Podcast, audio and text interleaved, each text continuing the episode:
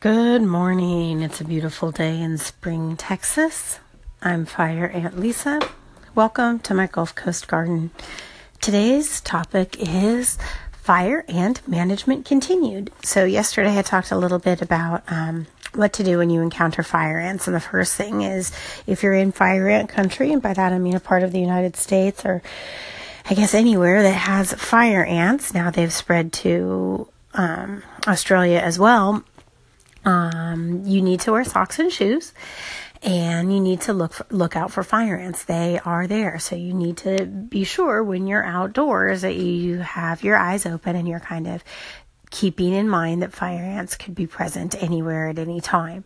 And if you're from the south, you're you know that sort of instinctively. If you move to the south, that's something you have to learn. And I would say in my experience, people learn the hard way, which is to stand in a fire ant pile. All right, so that's the first thing socks and shoes, look where you're going.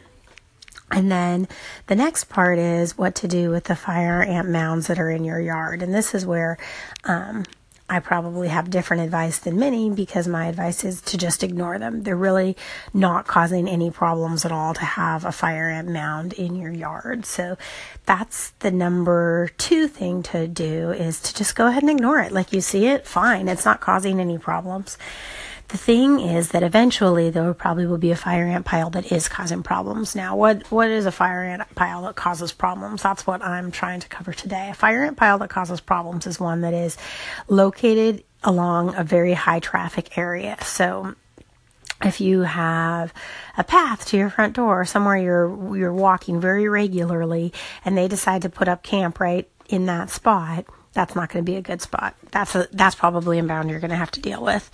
Another time you are going to need to deal with the mounds is if you have a couple out in your grass and you're having people over. You know, the point of having a yard is being able to enjoy it. And so if you're going to be having guests or you know that there's going to be a number of people in your yard, you need to take care of the ant piles. They cannot be um, out there to attack people because that's just not a very nice way to host people in your yard. And a third one is sometimes the ant piles will start to get into structures. So that happened to us. An ant pile started to grow halfway inside, halfway outside of the garage, sort of right in the wall of the garage. So it's for these ant piles that you can't ignore that I have developed the product Diatoms.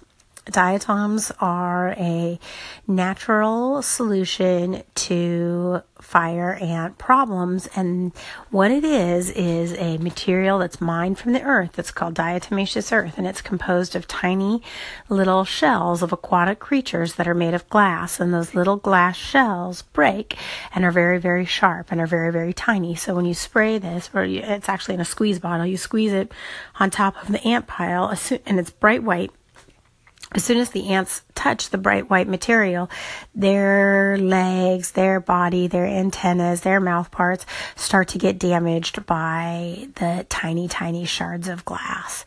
And so, um, in this way, you can discourage activity. And what's going to happen is the ants that you know, get the most diatoms on them are going to perish quickly. The rest are going to kind of get covered in it and go down into the pile and it's going to cause more damage there. It also just makes that little patch of dirt impossible for the ants to work because they can't dig and tunnel and burrow the way that they need to when there's this coating of diatoms on the top.